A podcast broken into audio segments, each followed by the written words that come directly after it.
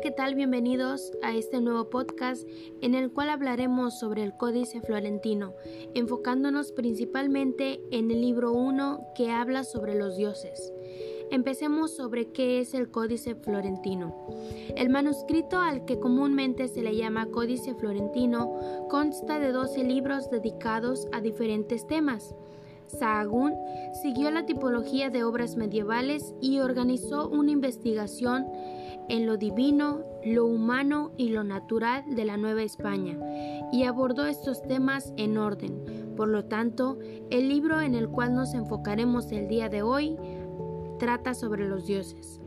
En él se describen las principales deidades del panteón azteca y se enumeran las características físicas particulares, la vestimenta, las funciones principales y las fiestas que se dedican a cada deidad.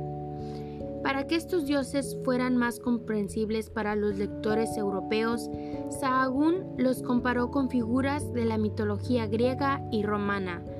A Huitzilopochtli lo llamó otro Hércules, a Tecastlipoca otro Júpiter. Huitzilopochtli era el dios patrono de los aztecas, quien los guió en su peregrinación desde Aztlán, la mítica tierra blanca de sus orígenes hasta la tierra prometida, donde en el año de 1325 se fundó la ciudad de Tenochtitlán. Era el dios de la guerra y del sol.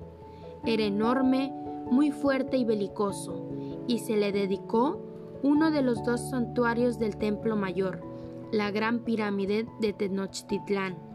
El otro santuario estaba dedicado a Tlaloc, el señor de la lluvia, que vivía en las montañas más altas, donde se formaban las nubes y se le asociaba con el mundo de la agricultura y con la fertilidad de la tierra.